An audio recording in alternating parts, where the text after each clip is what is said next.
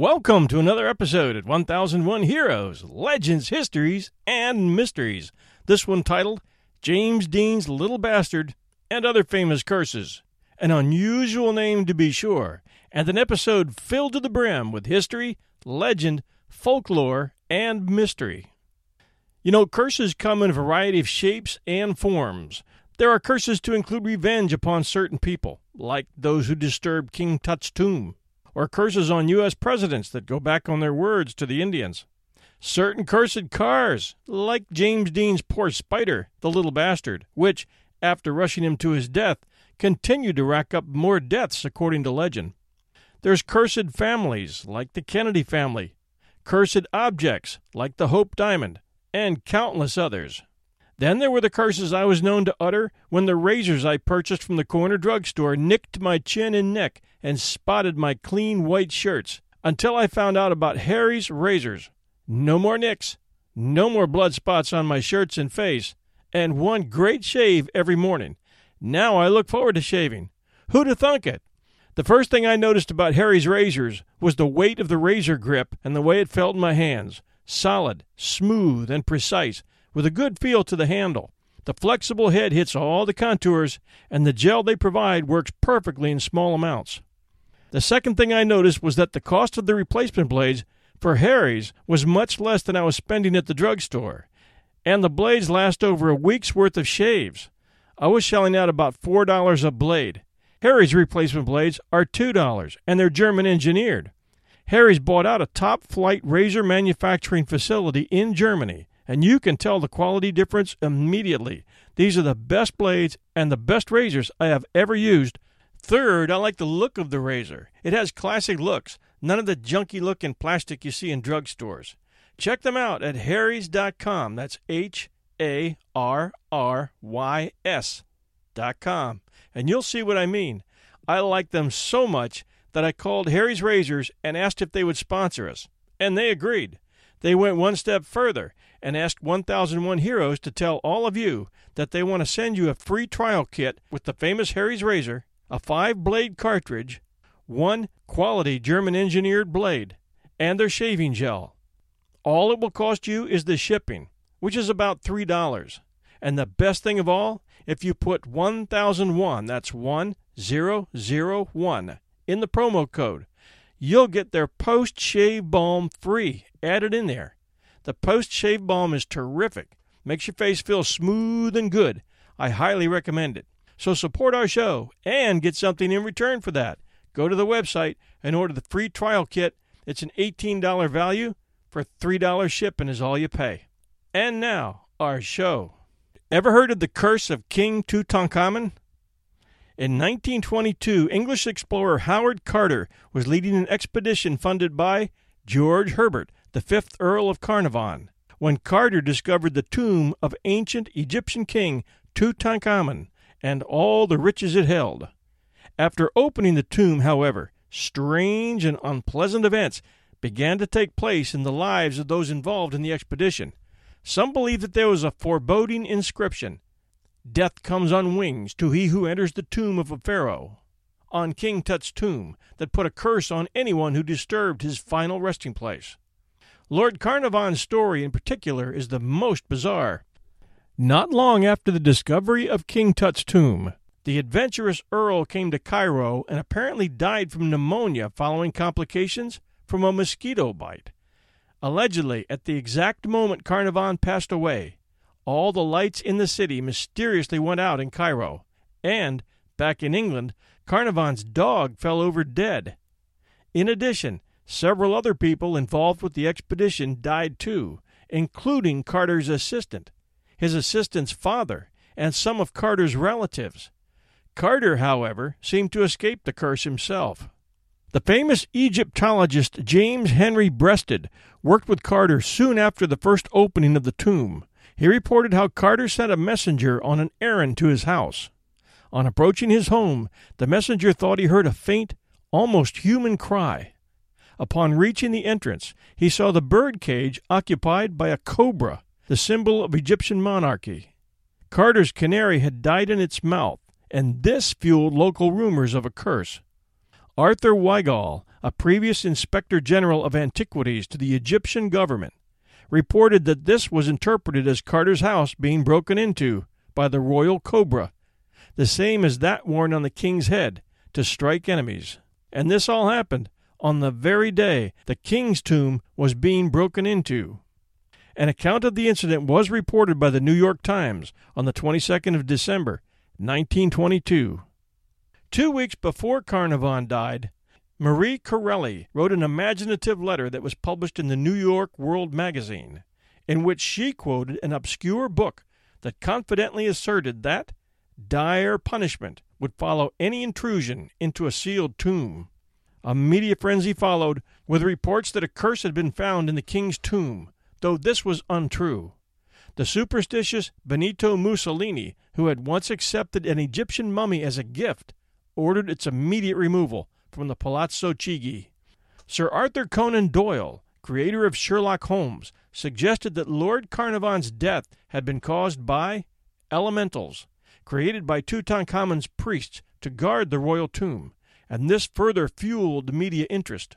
Arthur Weigall reported that six weeks before Carnarvon's death, he had watched the Earl laughing and joking as he entered the king's tomb, and said to a nearby reporter, H. V. Morton, I gave him, meaning Carnarvon, six weeks to live. The first autopsy carried out on the body of Tutankhamun by Dr. Derry found a healed lesion on the left cheek, but as Carnarvon had been buried six months previously, it was not possible to determine if the location of the wound on the king corresponded with the fatal mosquito bite on Carnarvon. In 1925, the anthropologist Henry Field, accompanied by Breasted, visited the tomb and recalled the kindness and friendliness of Carter. He also reported how a paperweight given to Carter's friend Sir Bruce Ingram was composed of a mummified hand, with its wrist adorned with a scarab bracelet marked with, Cursed be he who moves my body. To him shall come fire, water, and pestilence. Soon after receiving the gift, Ingram's house burned down, followed by a flood when it was rebuilt. Howard Carter was entirely skeptical of all such curses. He did report in his diary a strange account in May 1926, however, when he saw jackals of the same type as Anubis, the guardian of the dead, in Egypt for the first time in over 35 years of working in the desert. Skeptics have pointed out that many others who visited the tomb or helped discover it lived long and healthy lives. A study showed that of the 58 people who were present when the tomb and sarcophagus were opened, only eight died within a dozen years. All the others were still alive, including Howard Carter, who died of lymphoma in 1939 at the age of 64. The last survivor, American archaeologist J. O. Kinnaman, died in 1961, a full 39 years after the event. Next, the Kennedy curse. No one knows for sure if anyone ever placed a curse on the Kennedy family, but to all onlookers, it sure looks like it. The following Kennedy family tragedies have led some to believe that there must be a curse on the whole bunch. Joseph P. Kennedy, Jr., born in 1915, was the oldest of nine children born to Joseph P. Kennedy, Sr. and Rose Fitzgerald Kennedy. A talented student and athlete, Kennedy graduated from Harvard College in 1938, later attending Harvard Law School. But he left before graduation to join the U.S. Navy during World War II, entering flight school in 1942 to train as a pilot. After flying patrols in the Caribbean, he went to Europe in the fall of 1943 to fly with the British Naval Command.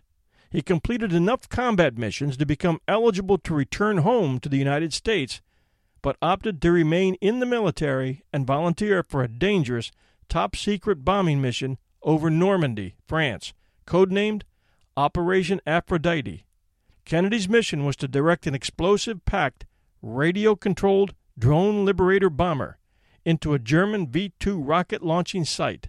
However, on the evening of August 12, 1944, the explosives in Kennedy's plane detonated prematurely in flight, a very strange circumstance, and he died at age 29. Joe Jr.'s socialite, free spirited sister, Kathleen Kick Kennedy, died unexpectedly in a plane crash just four years after Joe Jr. On May 13, 1948, Kick and her otherwise married lover, Fitzwilliam, were flying from Paris to the French Riviera for a vacation.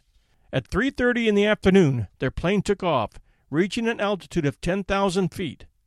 Approximately 1 hour into the flight, radio contact was lost with the plane when it entered the region near Vienne, which was also close to the center of a storm. The plane's four occupants endured 20 minutes of severe turbulence which bounced their small plane up and down as much as several thousand feet at a time. When they finally cleared the clouds, they instantly discovered that the plane was in a dive and moments away from impact, and they attempted to pull up. The stress of the turbulence, coupled with the sudden change of direction, tore loose one of the wings, followed by both engines and finally the tail. The plane's fuselage then spun into the ground seconds later, coming to rest nose down in a ravine after striking terrain near the summit of Le Coran, the highest of the Cevennes Mountains in the Saint Bauzile, Ardèche, France. Kennedy was instantly killed along with Fitzwilliam, pilot Peter Townshend, and navigator Arthur Freeman. Due to Kick's free spirited life choices, which alienated her from her family, her father was the only family member to attend the funeral, arranged by the Cavendishes. Rose Kennedy refused to attend her daughter's memorial service. Instead, it was claimed, choosing to enter a hospital for routine medical tests. John Fitzgerald Kennedy, Joe's younger brother, popularly known as JFK, became the 35th President of the United States and was assassinated in 1963 in Dallas, Texas. His assassination saddened and shocked America during a time of post war growth that would culminate in the realization of JFK's dream to place Americans on the moon, which took place six years after his death on July 20th, 1969. JFK, at the time of his assassination, was only 46. By now, the public was hoping that the Kennedy family had suffered enough, but fate was to continue to wreak havoc upon Kennedy lives. One year after JFK's death, on June 16th, 1964, U.S. Senator Ted Kennedy was involved in a plane crash in which one of the aides and the pilot were killed. Ted was pulled from the wreckage by fellow Senator Birch E. Bayh II and spent weeks in a hospital recovering from a broken back, a punctured lung, broken ribs, and internal bleeding, but he survived.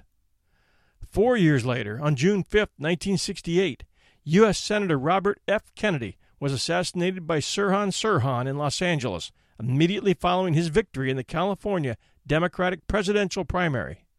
Sirhan pleaded guilty to Robert's murder and is serving a life sentence at the Richard J. Donovan Correctional Facility. One year after that, on July 18, 1969, in the Chappaquiddick incident, Ted Kennedy, who had miraculously survived a plane crash just years before, accidentally drove his car off a bridge on Chappaquiddick Island fatally trapping his 28 year old colleague, Mary Jo Kopechne, inside. Ted pleaded guilty to a charge of leaving the scene of the accident after causing injury. In his televised statement a week later, Ted stated that on the night of the incident, he wondered whether some awful curse did actually hang over all the Kennedys. Ted's actions during that fateful evening hung like a pall over his ambitions to the presidency for the rest of his life. On August 13, 1973, Joseph P. Kennedy was the driver of a car that crashed and left his passenger, Pam Kelly, paralyzed. On October 30th, 1975, Martha Moxley was bludgeoned to death with a golf club in Greenwich, Connecticut. In 2002, she was last seen alive spending the time at the home of the Skakel family across the street from her home in Belle Haven.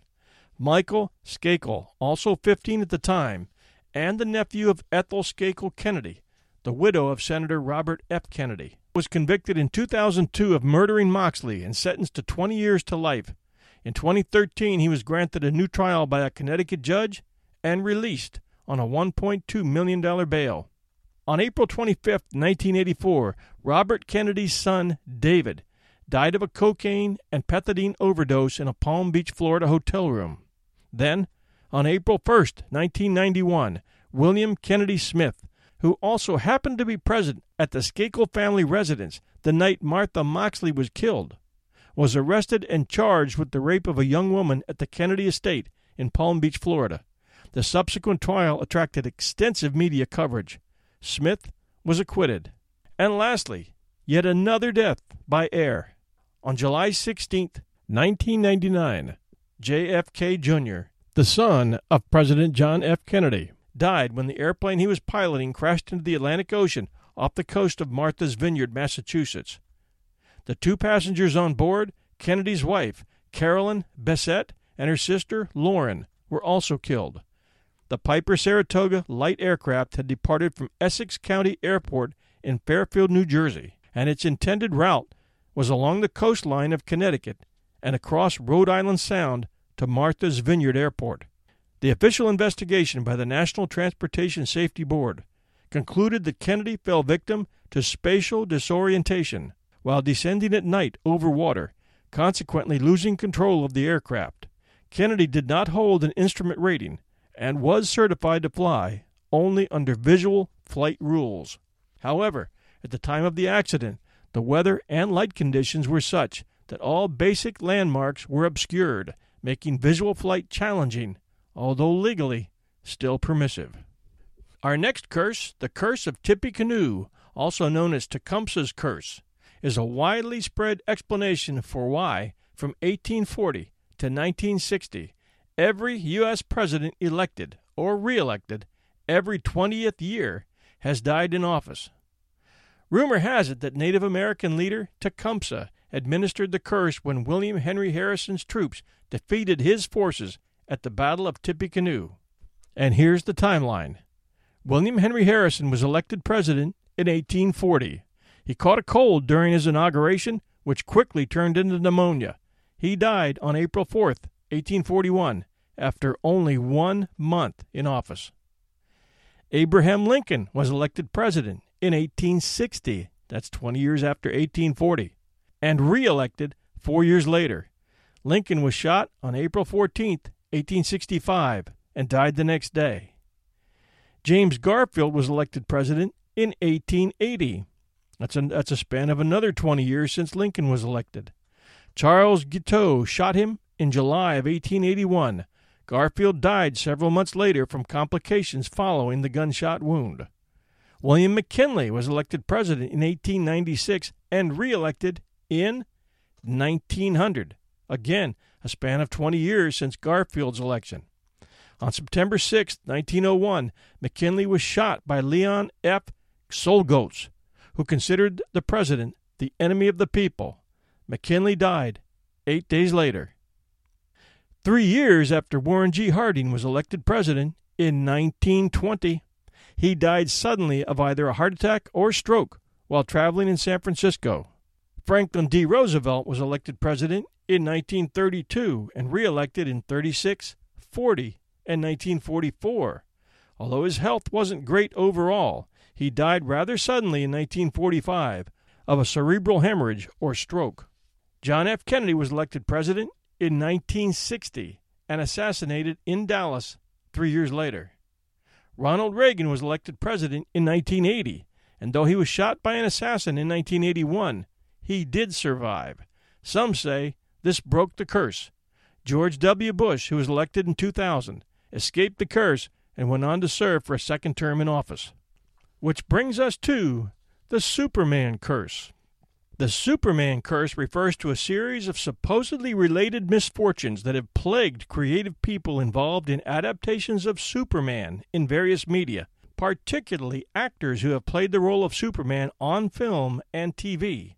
The curse is frequently associated with George Reeves, who starred in Adventures of Superman on TV from 1952 to 1958 and died of a gunshot wound at age 45 under disputed circumstances, officially ruled a suicide. And for more on this story, check our archives at 1001 Heroes for the episode titled Who Killed Superman? And that'll give you the whole story on the death of George Reeves, which many people to this day still consider a murder. After George Reeves, it was Christopher Reeve who played the superhero in four theatrical films from 1978 to 1987 and was paralyzed in a 1995 horseback riding accident, dying nine years later at age 52 from a heart attack. The curse is often invoked whenever misfortune is experienced by actors and other personnel who work on Superman adaptations. So much so that some talent agents cite the curse as the reason for the difficulty in casting actors in the role in live action feature films. The following actors who played Superman have sometimes been cited as victims of the Superman curse Kirk Alyn, A L Y N, played Superman in two low budget 1940s serials, but failed to find work afterwards because he was too closely identified with the role and was relegated to voiceovers, commercials, and uncredited screen roles. He later appeared as Lois Lane's father in the 1978 Superman film. Alyn suffered from Alzheimer's disease later in his life and died in 1999 at the age of 88. Bud Collyer voiced the first Superman cartoon from 1941 to 1943. He went on to enjoy a career in TV, hosting the game show To Tell the Truth. He returned to Superman by voicing The New Adventures of Superman for CBS in 1966. Three years later, he was dead of a circulatory ailment at the age of 61. Lee Quigley, who played Superman as a baby in the 1978 film, died in 1991 at age 14 due to solvent abuse. George Reeves played Superman in the 1951 film Superman and the Mole Men and the ensuing television series Adventures of Superman. Like Alyn and Reeve, he was too closely associated with the role to find further work. On June 16, 1959, days before he was to be married, Reeves was found dead of a gunshot wound at his home with his Luger near him. The death was ruled a suicide, but controversy surrounds the death as Reeves' fingerprints were never found on the gun, and he had been having an affair with the wife of MGM executive Eddie Mannix.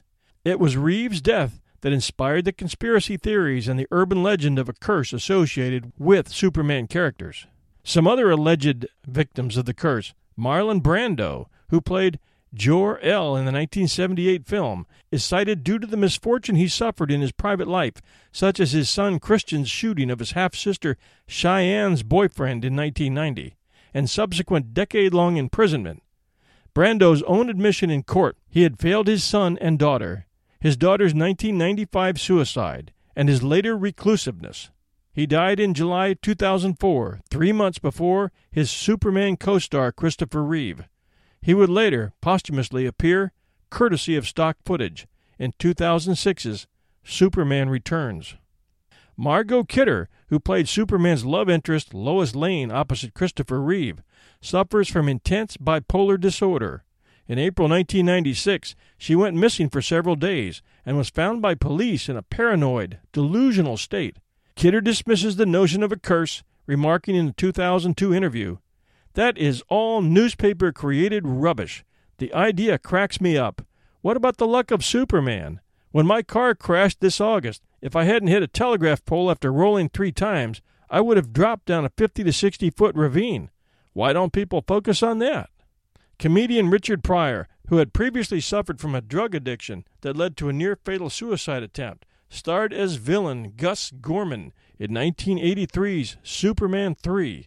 Three years later, he announced that he was diagnosed with multiple sclerosis. He died of cardiac arrest on December 10, 2005, at the age of 65.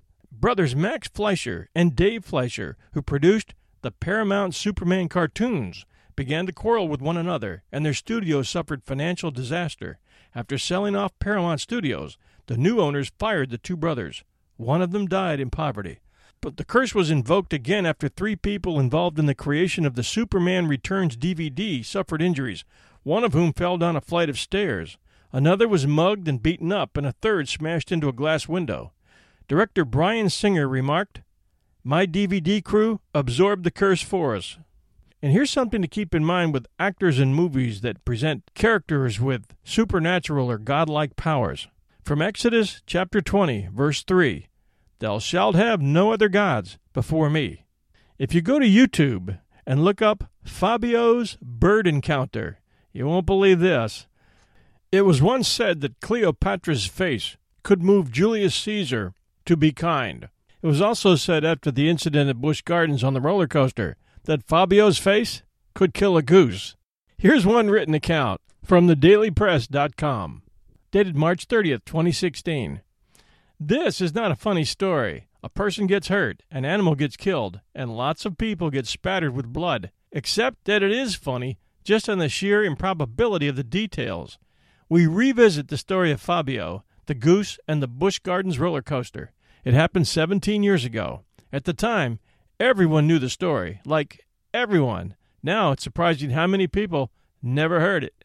So we tell it again. The date was March 30th, 1999. One day later, and the newspaper stories would have run on April Fool's Day. People across the country would have dismissed it as a hoax. But it really happened. Busch Gardens was introducing its new roller coaster, Apollo's Chariot. It's a great coaster. The concept of the ride borrowed from mythology, so to introduce it, the park brought in the closest thing we had at the time to a Greek god, the supermodel Fabio.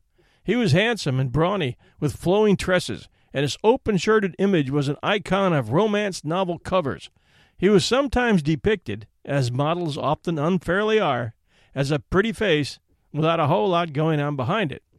And he would take the first public ride on Apollo's chariot, front row center, surrounded by ladies all dressed in white gowns. It was quite a visual image for the assembled media. Cameras rolled as the train pulled out of the station, but two minutes later, when it rolled back in, something was wrong. Fabio's face was smeared crimson, was it lipstick from the overzealous ladies? And everyone on the ride seemed rattled. Then, pandemonium. Some folks ran to Fabio, others moved to push the media back. It seems there was an incident on the ride's first drop as the riders hurtled toward the ground at approximately 70 miles an hour. A goose who had been nesting nearby flew into the path of the speeding coaster car. Best anyone can tell, the goose hit the front of the car, breaking its neck. The bird's carcass then flipped upward, striking Fabio on the bridge of his nose and causing a cut that would later require three stitches. No bones were broken, but there was some swelling. Turns out that was the extent of it. He wasn't hurt too badly, and he was a pretty good sport about it.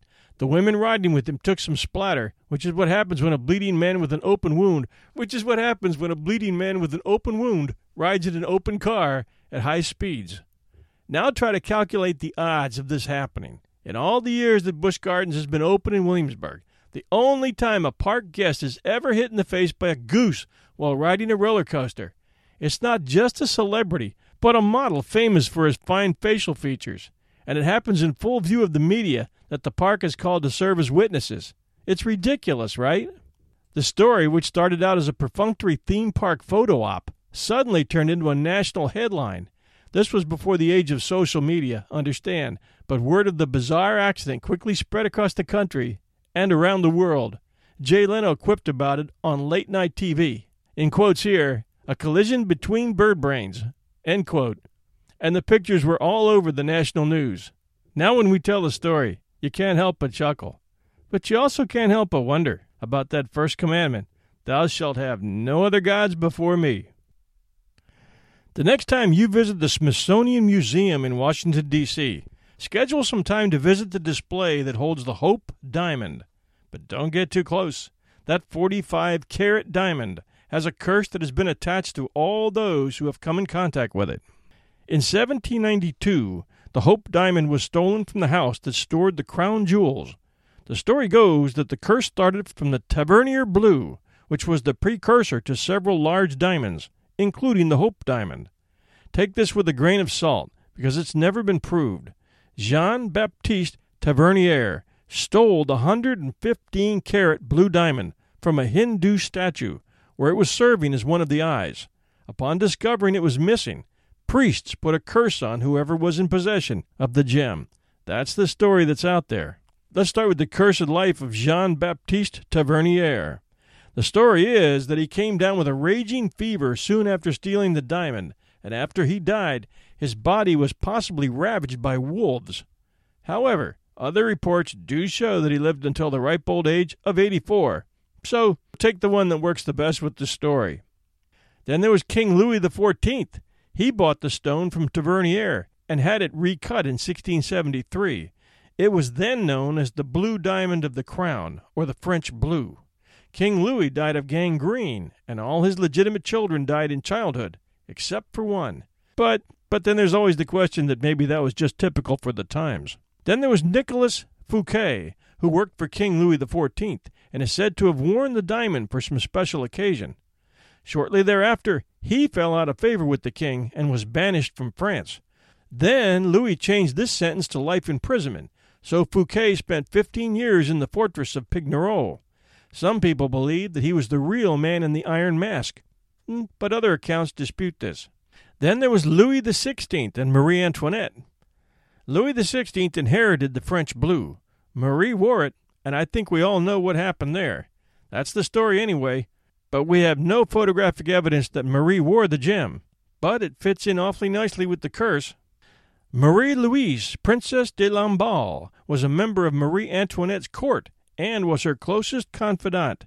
She was killed by a mob in the most horrific fashion, apparently hit with a hammer, decapitated, stripped, and disemboweled, among other things. Her head was impaled on a pike and carried to Marie Antoinette's prison window. Diamond curse or not, horrible way to die. Wilhelm Fals was a Dutch jeweler who recut the diamond again. His son ended up murdering him and then killing himself. Greek merchant Simon Montcharides owned the diamond. His curse? Well, he drove his car over a cliff and killed himself, his wife, and his child. Evelyn Walsh McLean. Evelyn was a spoiled heiress who lived a charmed life until she bought the diamond. She happily wore the diamond, and there are stories that she would even affix the jewel to her dog's collar and let him wander around the apartment with it. But wearing the Hope diamond came at a steep price. First, her mother in law died. Her son died at the age of nine. Her husband left her for another woman and later died in a mental hospital. Her daughter died of a drug overdose at 25, and she eventually had to sell her newspaper, the Washington Post, and died owing huge debts. Evelyn's surviving kids sold the diamond to Harry Winston. Nine years later, Winston mailed the gem to the Smithsonian for $2.44 in postage and $155 in insurance, which brings us to number 10. James Todd, the mailman who delivered the Hope Diamond to the Smithsonian, apparently had his leg crushed in a truck accident shortly after delivering it. He also suffered a head injury in a separate accident. Oh, and by the way, his house burned down. There's no doubt that Marie Antoinette, Louis XVI and Princess de Lamballe were a tragic, tragic bunch, and Evelyn Walsh McLean definitely went through her share of hard times. But lots of these are probably exaggerated and twisted a bit to fill the tale and make the curse seem even more terrible than it was. And as a footnote, the Smithsonian reports no problems to anyone who has been associated with the display. And lastly, the curse of James Dean's Little Bastard. Since James Dean's death in 1955, the Porsche 550 Spyder has become infamous as the car that killed him. His nickname for the Porsche Spyder? The Little Bastard. Not too long ago, a television show called Unsolved Mysteries did an episode on the curse of the James Dean Porsche. The story they did not only made the famous car seem more like Christine than Porsche, it was downright scary. Here's some of the stories. While filming Rebel Without a Cause, James Dean had upgraded from the 356 to the 550 Spyder and decided that he wanted to make it uniquely his. Dean called upon George Barris of movie car fame to customize the Porsche. He gave it tartan seats, two red stripes over the rear wheels, and plastered the number 130 on its doors, hood, and engine cover. The name Little Bastard was given by Dean language coach Bill Hickman and was later painted on the car by master pinstriper Dean Jeffries.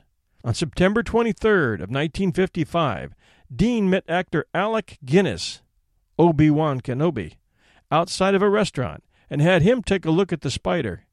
Guinness told Dean that the car had a sinister appearance and then told Dean, If you get in that car, you'll be found dead in it by this time next week. Seven days later, Dean would be killed in his beloved Little Bastard. Here's the way history.com tells it on September 30th. At 5:45 p.m. on this day in 1955, 24-year-old actor James Dean is killed in Cholame, California, when the Porsche he is driving hits a Ford Tudor sedan at an intersection. The driver of the other car, 23-year-old California Polytechnic State University student Donald Turnipseed, was dazed but mostly uninjured. Dean's passenger, German Porsche mechanic Rolf Wutherich, was badly injured, but survived. Only one of Dean's movies, East of Eden, had been released at the time of his death. Rebel Without a Cause and Giant opened shortly afterward. But he was already on his way to superstardom, and that crash made him a legend.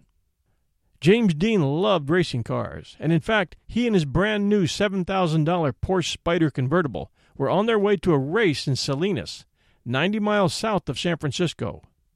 Witnesses maintained that Dean hadn't been speeding at the time of the accident. In fact, Turnipseed had made a left turn right into the spider's path, but some people point out that he must have been driving awfully fast. He'd gotten a speeding ticket in Bakersfield, 150 miles from the crash site, at 3:30 p.m., and then had stopped at a diner for a coke, which meant that he'd covered quite a distance in a relatively short period of time. Still, the gathering twilight and the glare from the setting sun would have made it impossible for Turnipseed to see the Porsche coming, no matter how fast it was going. Rumor has it that Dean's car, which he'd nicknamed the Little Bastard, was cursed. After the accident, the car rolled off the back of a truck and crushed the legs of a mechanic standing nearby. Later, after a used car dealer sold its parts to buyers all over the country, the strange incidents multiplied. The car's engine, transmission, and tires were all transplanted into cars that were subsequently involved in deadly crashes, and a truck carrying the Spyder's chassis to a highway safety exhibition skidded off the road, killing its driver. The remains of the car vanished from the scene of that accident and haven't been seen since. Wutherich, whose feelings of guilt after the car accident never abated, tried to commit suicide twice during the 1960s, and in 1967 he stabbed his wife 14 times with a kitchen knife in a failed murder suicide, and he finally died in a drunk driving accident in 1981. Turnipseed died of lung cancer the same year. Thus ends the story of the curse of James Dean's little bastard. Thanks for joining us at 1001 Heroes, Legends, Histories, and Mysteries. And a reminder you can take advantage of Harry's great offer today and go to www.harrys.com. That's H A R R Y S.com and order a free trial kit. I'll guarantee it's the best shave you ever had. A splash of the bonus post shave balm and off to work, where you'll have to fend off the women who will want to feel your baby butt's smooth face one German engineered blade that you'll get days and days out of, one bottle of gel, and if you put the numbers 1001 in the promo code box at checkout, a bonus tube of post shave balm. And it's only $3 shipping, an $18 value. And remember, the 1001 gets you the extra post shave balm. Also, remember to join us with our sister podcast, 1001 Classic Short Stories and Tales. We just finished up the Legend of Sleepy Hollow, and that's after doing a couple of great Jack London stories. And remember, too, no matter where you go to hear our podcast, whether it's Stitcher.com or Podbay.fm or iTunes podcasts, you'll always be offered the opportunity to subscribe. And subscribing is free. Keep that in mind. Uh, you can search 1001 Classic Short Stories or 1001 Heroes and subscribe, and all that means is you'll be kept in the favorites column and you'll be reminded every time we launch a new episode. So when you see the subscribe button, please go ahead and subscribe to our show. It'll make hearing the show and keeping up with the new episodes a lot easier for you, and it's free. Otherwise, check us out at our website at 1001storiespodcast.com. That's a way to catch all our archives. So remember the new show to download 1001 Classic Short Stories and Tales. For now, this is your host and storyteller, John Hagedorn, and this is our story.